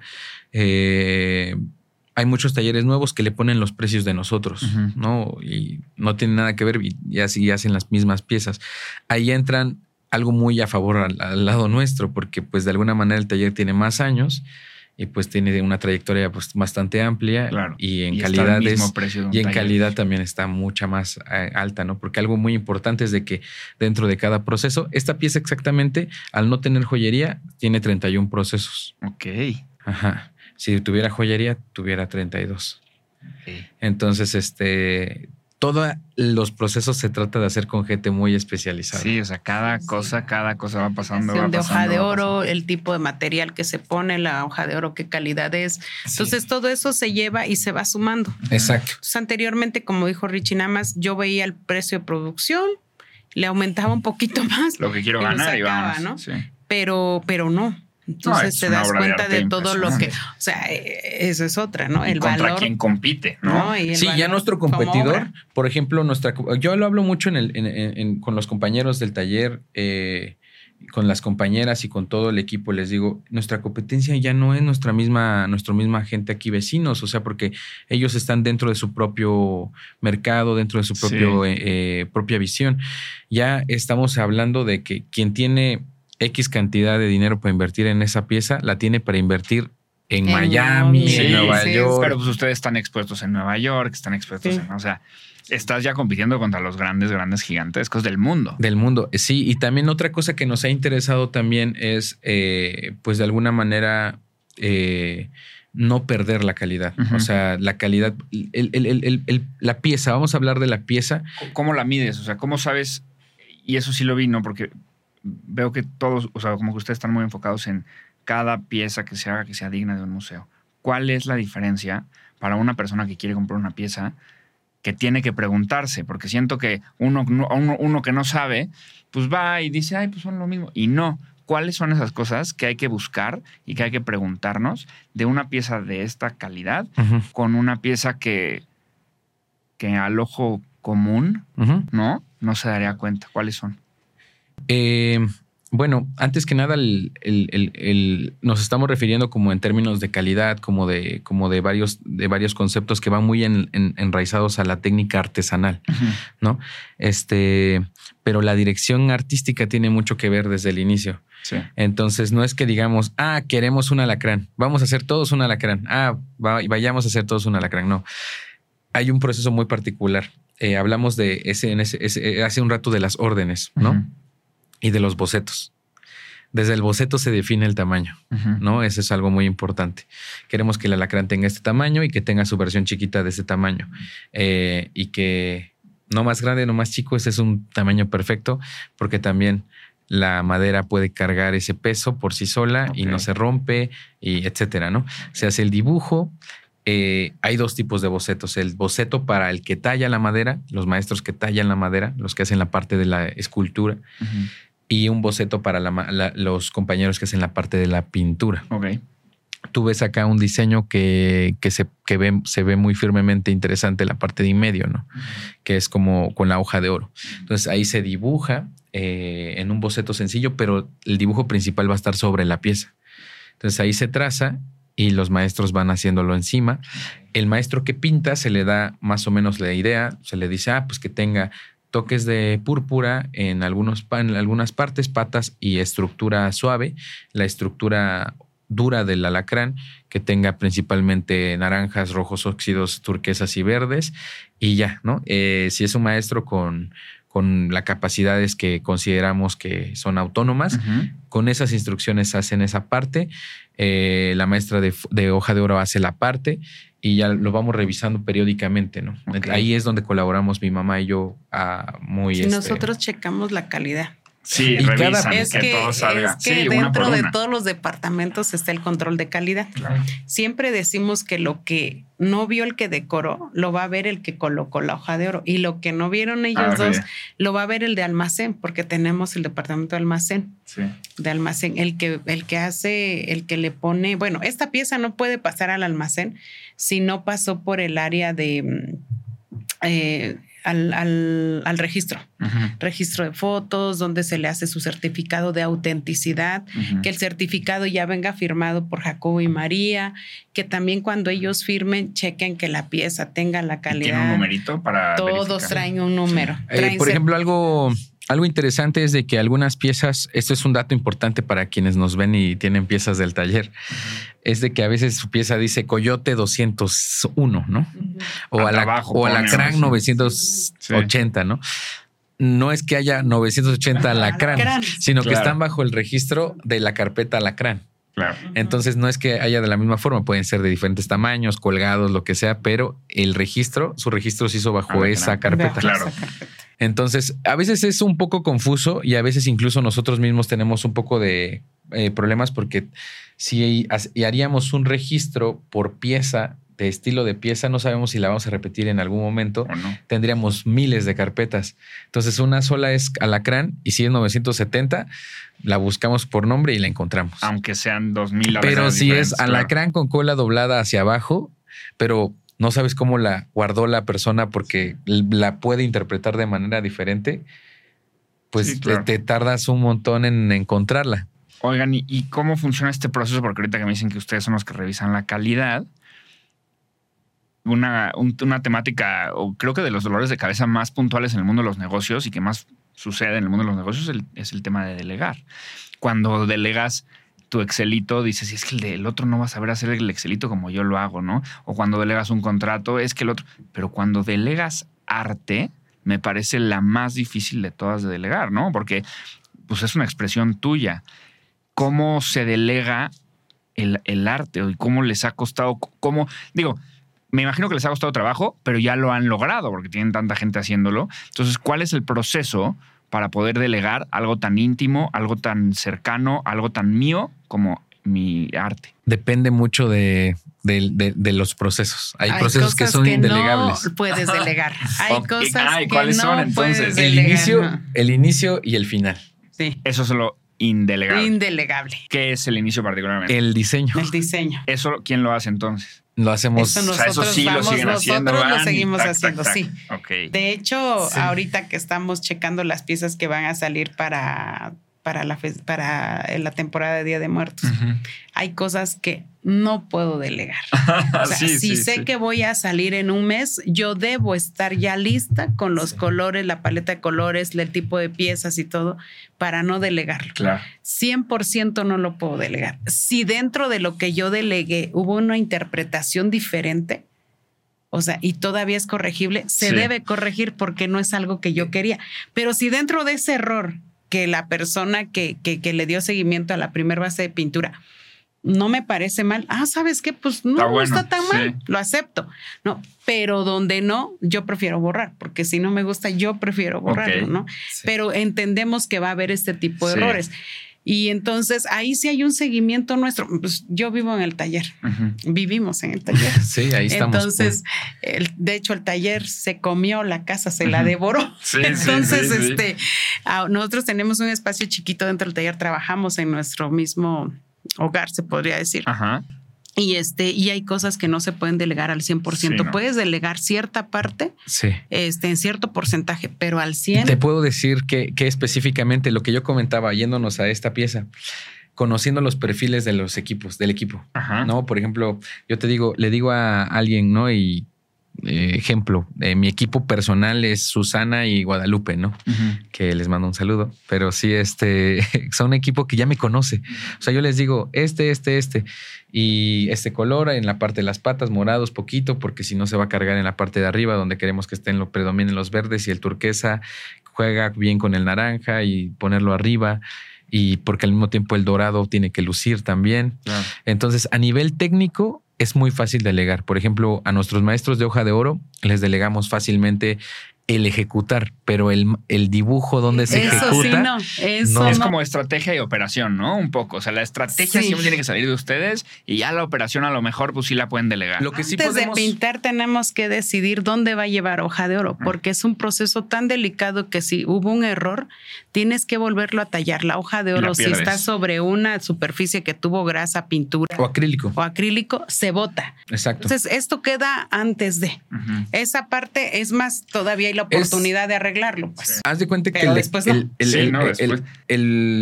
estrategia o la metodología que hemos usado va más de la mano con el cine y con la arquitectura, claro. A nivel producción, ya hablando de ese lado. Por así llamarle, lo que nosotros le llamamos boceto es un anteproyecto. Uh-huh. Ajá, es un anteproyecto en donde ya se definen colores, tamaños, dibujos y hasta el concepto, ¿no? Ya no por pieza. Se ejecuta y hay un seguimiento constante, ¿eh? Yo me acerco antes de que cierre, o cerrando el taller, cuando ya no hay nadie, ya todos dejaron sus piezas en las mesas. Es el momento en donde mi mamá y yo estamos atentísimos, porque no hay nadie, entonces nos acercamos, tomo una foto y le digo, Dani se llama el gerente de producción y Angélica. Oye, depende quién esté más a cargo del proyecto particularmente. Oye, Dani, están haciendo bien gruesas las líneas de esta pieza, de X pieza. Pido que no va muy avanzada, que la borren y se vuelva a hacer, por favor. Wow. Ajá. Y ese nivel de detalle. Es que, claro, al haber tanto detalle, pues todo el detalle es importante. O sea, nosotros, claro. Yo lo digo, y creo que eso es muy importante de la parte familiar. Cuando yo decidí también... Tengo una parte artística personal, uh-huh. pero cuando yo decidí trabajar con mis papás, les dije, es que la verdad, la razón por la que voy a trabajar con ustedes a full es porque no quiero que cuando ustedes de alguna manera empiecen a delegar, ya yo no pueda no pueda tener el comentario claro. de alguna manera con los maestros para decirles, bórralo y ponlo, ¿no? O sea, yo creo que debe ser en este momento. Y yo era muy pequeño, ¿no? Hablándolo o sea, pues de alguna manera yo dirigía a personas que llevan pintando 18 años, 20 años, y yo tenía 22, sí, 23. Esta autoridad percibida por los demás. Sí. Algo muy loco también que pasa dentro de la industria artesanal, no sé si sucede en todo, es de que para que tú tengas esta decisión, por así llamarle, un respeto, ¿no? y tu palabra tenga pueda ser llevada a cabo, es que te vean haciendo lo mejor que ellos. Eso está muy loco. Claro. Entonces... o que los sepas hacer. Ejemplo, llegan nuevos chavos al taller, ¿no? Algunos más grandes, más chiquitos que yo. Les hago comentarios. Esto hay que cambiarlo acá y hay que moverle y hacerlo, pero no conocen mi historia, ¿no? Porque ya uh-huh. acaban de llegar al contexto del taller uh-huh. y pues me ven que pues nada más hago eso, dirijo, etcétera, ¿no? Y ya y regreso y veo la pieza y es totalmente ajena a lo que yo comenté y les digo, bórralo y dámela. Yo te la voy a regresar para que veas cómo lo hago, para que entiendas cómo son las formas que yo quisiera. Porque esto es muy importante, porque si no fuera un chilaquil el taller, sí. todos meterían su cuchara y no está mal, pero de alguna manera también perdería la identidad que hasta el momento totalmente lleva el taller. Entonces, aquí no se dan cuenta que hay 32 personas, 31 personas en esta pieza. Sí, es una locura. Ves toda la colección de Plaga y son las 260 personas, sí. pero se ve que existen unas solas personas, o sea, o más bien una sola visión. Sí, totalmente. Entonces, para nosotros es importante. No sé si nos saltamos lo de las órdenes, lo de las pedidas. O sea, bueno, sí, o sea, es que todo está tan rico que... Pero es que también es es tanto que platicar que ustedes no se preocupen. Yo, hombre, les voy y no pasa nada. Sí, pero mira, por ejemplo, en las órdenes hay dos tipos de proyectos, ¿no? El proyecto de cliente, que es alguien que quiere una pieza para su casa, para su colección, para un regalo, para su esposa, etcétera, ¿no? Y está el proyecto especial. Uh-huh. Ese es otro proyecto. A veces nos llegan marcas muy grandes sí. en Instagram, por mensaje de Instagram, por un WhatsApp, sí. por una llamada, por mails. Y ahí es donde ya no le compite a ventas en línea, por ejemplo. Claro, es otra cosa. Ahí de hecho, y es un poco, te interrumpo porque creo que sí. lo pueden contar con este ejemplo, porque yo justo pues, he estado viendo todas las colaboraciones que hacen o las cosas de ese estilo, y ya lo dijiste tú con Mercedes, vi también una cafetera con Nestlé, vi la del cinturón del Canelo, sí, que me pareció una locura. ¿Cómo fue trabajar con la WBC o para hacer el cinturón al Canelo. Uf. Y a lo mejor porque claro, súper rico, o sea, súper loco, no, pero a la vez súper honrados de poder, ¿no? Pues número uno, nosotros estamos muy agradecidos con WBC y con todas las marcas y instituciones que se han acercado a colaborar con nosotros. WBC para mí, cuando llega la tarea, pues número uno, a veces es como, es una responsabilidad, uh-huh, ¿no? Es como justamente pensar en el deporte. O sea, nosotros sí, hacemos este trabajo y sabemos que dentro de lo que hacemos lo hemos logrado bien, pero ya meternos con el deporte es pensar en otro tipo de lógicas, ¿no? Y cómo hacerlo sin perder ser nosotros, pero al mismo tiempo estar totalmente que el Canelo diga, me gusta este cinturón y lo voy a poner en mi casa, en mi sí, sala o donde están mis trofeos porque me gusta, no solamente me lo gané. Sí, está muy bonito. Ese valor simbólico de ganar una pelea y de todo eso, ahora decir, me gusta, o sea, hay un gusto y ahí es un poco pensar mucho en diseño. Uh-huh. No, o sea, ahí la parte, ejemplo, llega WBC por medio de gobierno de Oaxaca. Uh-huh. Y nos invitan, mi padre asiste a la primera reunión, de ahí el que se dedica a los proyectos especiales, ese es mi trabajo principal, y ya yo me acerco y les digo, ok, es este cinturón, materiales, a nivel técnico, ¿no? Lo principal y lo fundamental es a nivel técnico. Uh-huh. Porque a nivel técnico podemos decir sí y nos mandan el cinturón y nos llega algo que apenas tenemos que conseguir. Y uh-huh, tenemos un tiempo limitado para producir. Claro. Entonces, primero es a nivel técnico. ¿Qué quieres? Exterior, interior, en el caso de ser piezas monumentales. Cinturón, ok, ¿qué es? Vinil textil, vinipiel, es cuero. El cuero está barnizado porque obviamente cuando llegan tenis, por ejemplo, a customizarse, cascos, todas las personas, todas las marcas producen cosas para que duren, ¿no? Uh-huh. Los tenis tienen un barniz que si tú pintas y no quitas ese barniz, la pintura se va a caer. Uh-huh. El cinturón igual, ¿no? Porque pues hacen el cinturón pensando en el cinturón, no lo hacen pensando que lo van a pintar. Uh-huh. Entonces, todas estas preguntas, a veces yo, para no abrumar tanto a las personas que confían en nuestro trabajo, ya me las tengo que saber. Uh-huh. ¿No? Entonces, yo observo el material. WBC fue muy flexible. Cleto Reyes fue la marca que es la marca que hace los cinturones de WBC. Okay. Son grandes artesanos al mismo tiempo que una gran marca. Y yo les llamo artesanos, pero son una marca deportiva porque también todos sus procesos son a mano, ¿no? Okay. Entonces, sí, es prácticamente talabartería deportiva. Sí.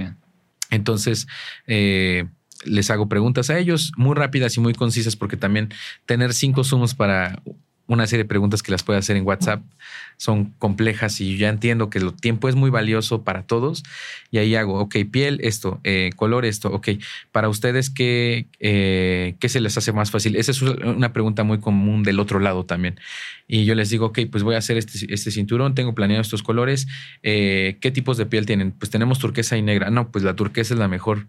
La verde turquesa es la mejor porque podemos pintar en claro. Negro es pintar tenemos que pintar blanco hasta desaparecer el negro, ¿no? Okay. Entonces nos ahorramos tiempo y pues de alguna manera es lo mismo porque se va a totalmente pintar todo. Sí. Entonces es divertidísimo. Yo me la paso súper bien. Haciendo eso. Dice María, tú nada más, ¿no? Los dolores de cabeza los pasé yo. Pues es que todos vamos participando. El primero, él soluciona esa parte. O sea, porque como en un principio, ¿no? Él tiene ciertas funciones, está más enfocado en ciertas uh-huh, funciones, yo en otras, pero ya cuando llega oye, pues fíjate que ya llegaron, autorizas la compra de estas pinturas, surgen, porque también tenemos ciertos reglamentos, ¿no? No me puede pasar almacén de insumos una factura que se tiene que pagar hoy y hoy la solicitó. Sí.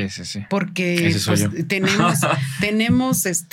tenemos programación de pagos, o sea, el taller con 200 y tantas personas, claro, tiene un reglamento interno, tenemos la principal, es la nómina y luego que cada uno de todos tengamos los insumos adecuados y de calidad, porque no puedo decir que pinta bien y te estoy comprando un pincel en mal estado. Uh-huh. No, todo una cosa lleva la otra, ¿no? Sí. Y o que el material de empaque no está bien tuviste ahorita. El chico se encarga de empacar bien. No, me impresionó. Si una pieza llega rota por no utilizar suficiente material, es una pérdida más grande romper una que el haber utilizado el material. Entonces, ¿y qué pasa si le vuelan una patita? A mí me puso muy nervioso cuando la empezaron a sacar. Dije, me pongo triste, patita. Luego me enojo y luego hay que arreglarlo. Sí, pero sí se arregla. Pero sí se arregla, bueno. Pero pues ya no es lo mismo. Claro, ya no es lo mismo. Y entonces ese tipo de cosas, digamos, él va y ¿sabes qué? Porfa, autoriza esto porque quieren, ya sabes, este tipo de proyectos también te los hablan hoy y los quieren para hoy. Sí. O sea, no es... Sí. Pues sí, para mañana. En general la pelea es en un mes y tenemos un mes, pero apenas van a mandar el cinturón y mientras hay que comprar esto y está bien, se autoriza. O sea, todos al final estamos al pendiente y al tanto de que ese proyecto se cumpla desde el que tomó la orden, porque hace un rato hiciste una pregunta importante. ¿Qué pasa con las órdenes? Pero una orden no se cierra ahí. Lucina se encarga, o el encargado de órdenes, pero se cierra con Mónica. Okay. Porque tú hiciste una orden que cuesta $50,000 pesos. Uh-huh. Dentro de todo el formato que se llena, costó $50,000 más costo de envío. Claro. No te puedo decir cuánto va a costar el envío hasta que me pases tu código postal. Y entonces ahí entra Moni. Moni se encarga de sacar presupuestos, de empaque, el tamaño de caja. El costo de envío va a ser tanto. Me encanta. Entonces tú al final ya pagas el resto más el costo de envío. Entonces... Dime. Perdón. Y cada pieza, dependiendo la paquetería y dependiendo del costo y dependiendo de la complejidad de la pieza. Y también el país. Se paga el seguro. Sí. O sea, tú me dices, oiga, ¿qué crees? Soy de... Australia. Australia es de los más complejos. Es de los más complejos para enviar una pieza para importar, y de madera. Ahí, madera. Es algo que ya no la tenemos que saber. Alemania, ¿no? Oye, le digo al cliente, la pieza es muy delicada, la tenemos que enviar por el costo real. Cada uno de los procesos tiene un reto diferente. Sí. Entonces me dice, híjole, mi costo para que me llegue esta pieza, la aduana me va a cobrar tanto. Sí. Y ellos te van diciendo, ¿sabes qué? Yo lo entiendo, pero por favor, ponme lo menor costo. Le digo, hay cosas que se pueden y hay cosas que no hay manera, que no las puedes hacer así, ¿no? Entonces, cada uno ya mantiene la comunicación. Nos vamos adecuando a cada cliente también. No les podemos decir... Pues hazle como quieras. No, son parte de hecho, uno de los problemas que hemos tenido es como no podemos optimizarlo porque cada pieza es única y cada dirección es única. Y cada país y cada... Entonces, nos encantaría tener este servicio de envío incluido, pero no se puede. Lo hemos tenido en colecciones porque sí ha sido también, en COVID fue útil, ¿no? Hemos tenido proveedores terceros de este servicio del envío incluido dentro de la página del cierre de ventas en la página de web de nosotros, en donde, por ejemplo, podemos incluir esta colección de este tamaño, que son 20 piezas con envío incluido dentro de la República Mexicana, a este precio. Si es a Estados Unidos, a este precio. Fuera de estos dos países y de estas piezas, todo es a cotizar. Sí, obvio, totalmente. Entonces quiero cerrar ya el episodio, que ha sido una locura, con la pregunta de Coco y de Pixar, ¿no? Porque yo sé que muchas de las referencias de esa película están basadas en ustedes y me encanta porque creo que dejaron a México muy, muy bien parado ante los ojos de todo el mundo. Así que muchas gracias. ¿Cómo fue este tema? La verdad no sabíamos lo que estaba sucediendo porque fue un proceso particular. Yo me voy a enfocar a lo que sucede antes de Coco, antes de que se lance la película. Pues fueron 4 años desde el 2013, 14, 12. Pues visitaron 4 años durante la fecha de Día de Muertos. La verdad, yo al principio también no sabía de qué se trataba. Te soy bien sincera. Sí. Sí llegaron y ya cuando me enteré de que pues lo que estaban haciendo, el material que estaban recogiendo y cómo se pusieron a observar toda la vivencia del taller y cómo estábamos, cómo cada uno de nosotros, qué trabajo y qué función desempeñaba. Pues sí me sorprendió, aunque te soy bien sincera, cuando supe para qué el material yo sí me preocupé. sí dije, híjole, ¿qué irán a hacer de esto? Porque yo sí utilicé una palabra fuerte, dije, que híjole, ¿qué irán a hacer? Y pues sí me preocupaba. Claro. Y fíjate que eso me preocupaba porque entender lo que es Día de Muertos realmente, como nosotros lo vivimos en Oaxaca y en un pueblo y en las familias, pues solamente lo tienes que entender si naciste ahí, lo viviste, lo vienes cada año desde niño. O sea, realmente hasta nuestra misma gente de acá del país que no están tan arraigados, sí, totalmente, algunos estados, a este tipo de tradiciones o como nosotros lo vivimos, cuando te ven con el altar y que pones las flores y que el caminito de flores y que la botella de mezcal y que el mole y que el higadito y que todo esto, que el chocolate, el pan, y que todavía dices, no, pues hay que poner el caminito porque ya vienen las ánimas a las 12 del día. Hay gente que te ve como loca. Nosotros que lo hacemos de una manera muy abierta, uh-huh, ahí, porque ahí vivimos en el taller, la gente que se...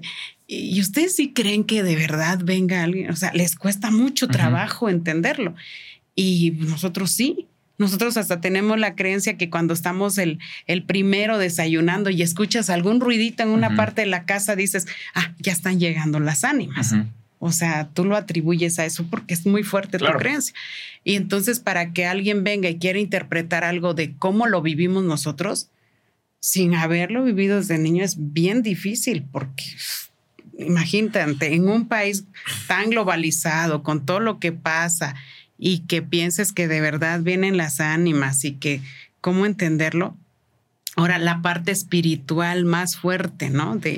De cómo creemos que una persona no muere hasta que tú la olvidas, porque ese es el mensaje más grande para nosotros, ¿no?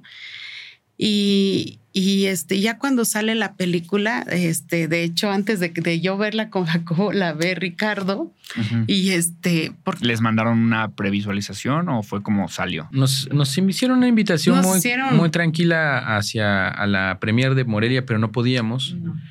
Y de alguna manera también las personas que sí vieron el material antes de que incluso pasara a ser película, sí nos dijeron que sí se veía ahí la participación indirecta de nosotros y de ciertos personajes, y nos decían que era una película muy amable en cierto sentido, que sí hubo como cierto cuidado. Eso nos mantuvo con calma. Cuando yo la vi, no la lamentaron uh-huh, no, eso nunca sucede, pero uh-huh, cuando la vi así en cine normal, pues estuve como así de, sí es una muy buena película. O sea, sin embargo, sí sentí raro, porque fue una película muy extraña, la verdad, en el, uh-huh, sentido de, o sea, saber que estás ahí sin estar ahí está muy raro. Pero bueno, o sea, parte importante del proceso también de que tuvo Pixar y Disney es de que se esforzaron mucho en entender eso, porque nosotros en el taller, aunque somos un lugar turístico, hay cosas que no podemos mezclar con el turismo, ¿no? Por ejemplo, Día de Muertos en Tilcajete, mi pueblo, no es turístico. O sea, sí. Es solamente llega la gente a los talleres a ver lo que se produjeron para esa temporada y se van. No se quedan en los panteones. O sea, es rarísimo ver a alguien en los panteones desde mi pueblo, ajeno al pueblo. Claro. Porque los pueblos lo entendemos. Entendemos que hay cosas que son para vivir de ello, pero hay cosas que son personales, sí, íntimas. Entonces ellos estuvieron muy de cerca, se dieron cuenta de eso y fueron muy, muy cuidadosos. Del crew que venía como de 12 a 20 personas, que venía entre dibujantes, músicos, fotógrafos, de todo. Algunos, los más sensibles, los invitábamos. No invitábamos a todos porque, la verdad, siendo muy honestos, sí, ellos entendían como si fuera fiesta. Y eso fue muy claro para nosotros. Nunca lo dijimos así, pero fue muy claro de dejarles en claro. No es una fiesta. O sea, no es... Es un momento en el que se recuerda a la hermana, se recuerda a... Las abuelas recuerdan a sus hermanas, los nietos a sus abuelas, los hijos a sus hermanos que han fallecido, papás, hijos, ¿no? Incluso hijos pequeños que han fallecido. Es muy sensible. O sea, es un momento en el que, de alguna manera... sí existe, ¿no? No es tan aparatoso mi pueblo. Mi pueblo no es muy aparatoso en el Día de Muertos. No es que se llene de flores y así. Es, si tú vas a las tumbas, hay flores las necesarias y velas, ¿no? O sea, de hecho, en la película sí se ve ese cuidado, no hay un exceso. Y sí hay un exceso en lo imaginario y todo esto, pero en el panteón es el panteón. Y de alguna manera fue muy extraño, como que sí hubo un glitch cuando yo la estaba viendo. Yo hasta me sentí raro, como me sentía al mismo tiempo como en shock, principalmente porque hubo muchas cosas que vieron, hubo escenas que tomaron fotografías y que se tradujeron a dibujo que viví, y estuvo muy extraño. Y mi padre, mi tía, todos, y la parte de la historia fue la que me dejó más como sacado de onda, como de verla y decir, wow, o sea, lo interpretaron diferente. La verdad, dentro de lo que cabe, más allá del Día de Muertos como tal, esta parte de exhibir a México como realmente lo estamos viviendo los niños, ¿no? Uh-huh. De ya no somos los niños que pues de alguna manera se piensa globalmente que es México, ¿no? O sea, los niños actualmente por la globalización tenemos sueños diferentes, sabemos que los podemos lograr. De alguna manera también eso es nuestra educación. Naturalmente en México es holística, ¿no? O sea, sí creemos en muchas cosas y al mismo tiempo le creemos a nadie, uh-huh. ¿no? O sea, es muy particular. Sí. Entonces, sí hay naturalmente en Oaxaca y en los pueblos una rebeldía, ¿no? Y la rebeldía inicia en casa, ¿no? Le quieres decir a tus papás cómo cambiar las cosas, cómo hacerlas diferente, cómo decirles qué no hacer, pero al mismo tiempo el papá te educa y te enseña que no hay cosas que pueden cambiar, hay cosas que no. Entonces es una escuela, la casa se vuelve la escuela principal a nivel filosófico, a nivel vivir la vida. Y pues de alguna manera eso es lo que yo le di valor, más allá de la fantasía, más allá de alguna manera... de toda la narrativa visual fantástica de Día de Muertos, porque sí era un temor que teníamos nosotros en la familia, decir, híjole, tener la responsabilidad de haber participado y que fuese una película que no vaya a funcionar nada más en el extranjero y en México, no, pero todas las personas están contentas con esa película. Uh-huh. Y sí podemos ser críticos y podemos ser duros en el sentido de la película como tal, no de hablar de la cultura mexicana desde otros ojos, etcétera. Sin embargo, dentro de lo que hay, de lo que ha existido, yo creo que fue un acierto. Lamentablemente, pues, de alguna manera... hay más información, claro. Y no se puede demostrar toda esa información en una película de Disney porque pues ellos también tienen que, yo me imagino, vender y tener como esta aceptación en todo el mundo, ¿no? Porque se piensa a que Coco le entiendan en India, que Coco le entiendan en Japón, y eso es lo que nos ayuda a nosotros de este lado a entender que no pudo suceder como suceden las cosas en mi pueblo. Claro. Pero sí, o sea, yo creo que enfocar... La narrativa a esa historia que sucede en casa y mezclarla con lo fantástico fue un acierto, y no clavarse solamente a hablar de los muertos y del día y irse por esa viada fue una salida muy acertada, y estamos contentos. Al final de cuentas, creo que el taller es el menos beneficiado de la participación. El beneficiado se volvió México. Claro. Yo veo que por muchos talleres de diferentes técnicas, haciendo cosas de Día de Muertos, porque Día de Muertos en Oaxaca o en algunos pueblos, en Michoacán por ejemplo tiene su relevancia, en Guanajuato tiene su relevancia, en Oaxaca existía Día de Muertos pero nunca había tenido fuera de la ciudad, de los panteones de la ciudad, tanta relevancia. Uh-huh. Ahora lo tiene, y bueno, volvemos a un fundamento, ¿no? Es la economía. Ahora se ha demostrado que un elemento principal para un pueblo, para que un pueblo resista, para que un pueblo exista, es su economía, de que puede suceder ahí en el mismo pueblo y sin explotar tanto los recursos naturales, ¿no? Hablando principalmente de objetos artesanales. Entonces, yo creo que el turismo, o el turismo de destino, que va enfocado a la cultura, a ir a comprar un textil, a ir a tomar un mezcal, a ir a conocer los paisajes de Oaxaca, pues deja algo, ¿no? Ese es el que nos ayuda, ¿no? Incluso a la gente que viaje a Oaxaca, la mejor manera de aportar a Oaxaca es consumir en los pueblos, ¿no? O sea, ese es lo mejor que puede suceder en la economía y es lo que, si lo hicimos por medio de Coco, aumentamos un poco eso, aunque de alguna manera sabemos que tuvo sus riesgos, lo volveríamos a hacer porque está ayudando a la economía de muchos pueblos. Yo creo que todo suma, ¿no? Y viéndola ya la película y todo lo que sucedió, a mí en lo particular me ha tocado recibir allá en el taller, ajá, que también es su casa, pues me ha tocado recibir gente que no había tenido interés en visitar Oaxaca hasta que ve la película y me lo han externado abiertamente. Dice, no, pues yo vengo de Perú. Cuando vi la película de Coco, me llamó mucho la atención, ajá, y dije, ay, tengo interés de ir en estas fechas.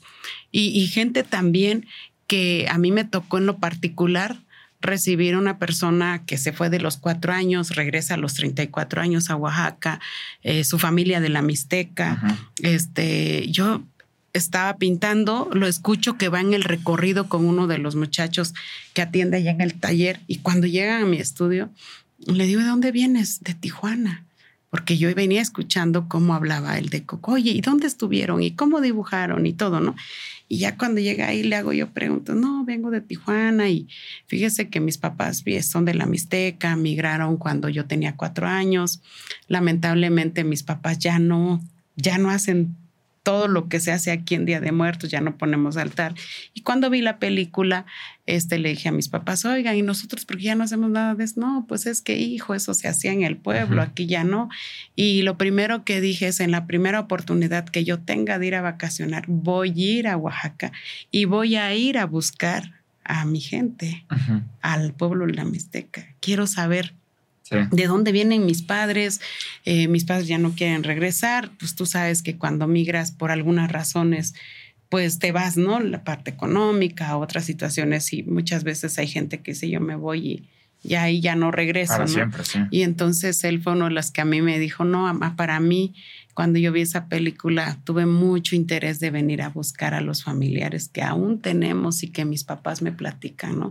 Y después de estos 3 días en la ciudad, pues me voy a ir a la Mixteca con mi familia y a ver qué encuentro, sí, ¿no? Claro, porque no sabes si todavía los va a encontrar, sí, o no. Sí, sí. Pero yo creo que esas son historias que dices, uff, surgió efecto, o sea, sí, sí llegó a donde tenía que llegar.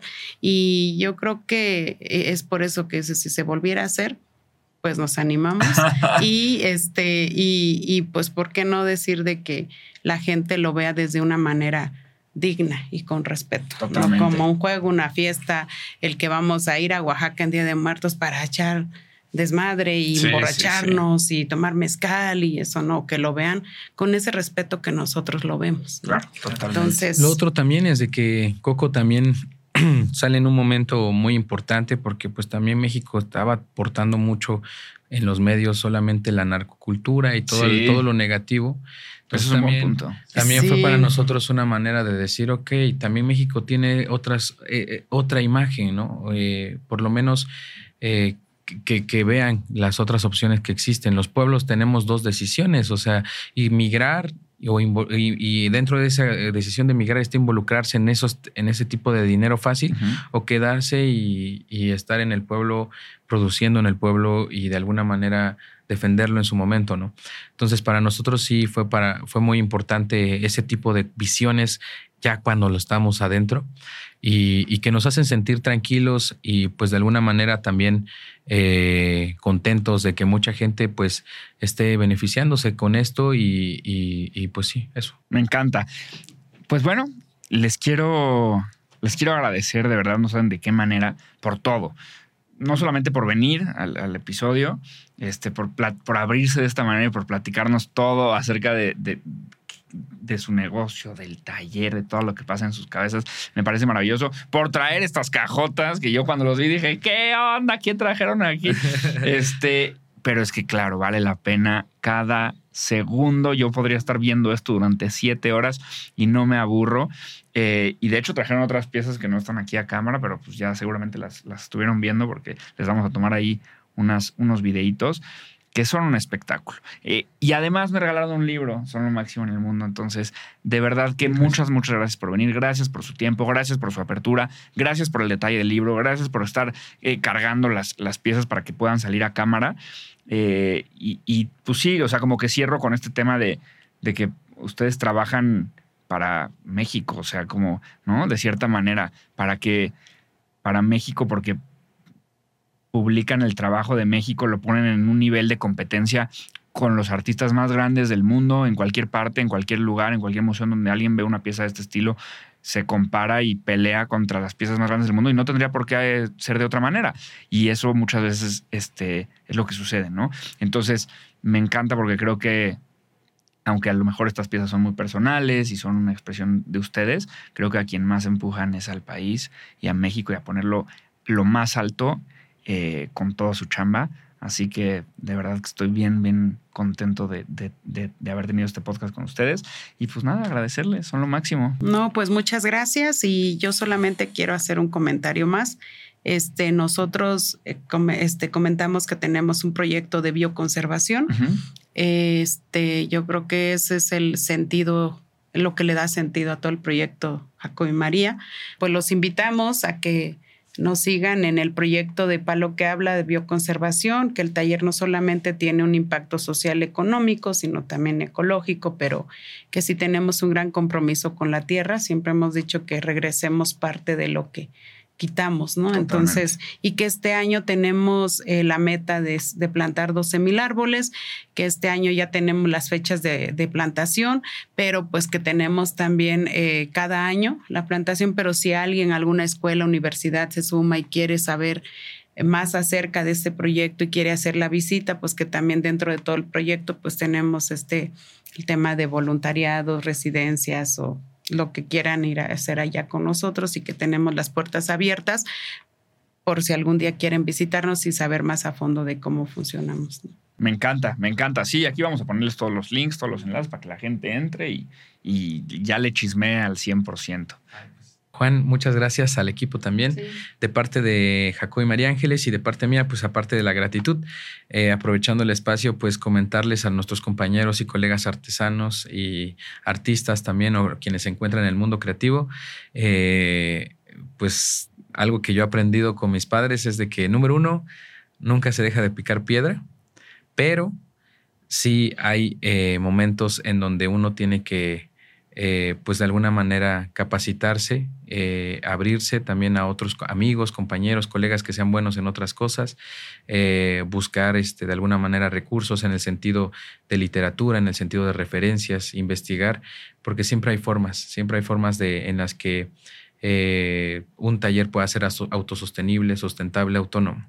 Entonces sí es importante que nunca se rindan, porque sí, dentro de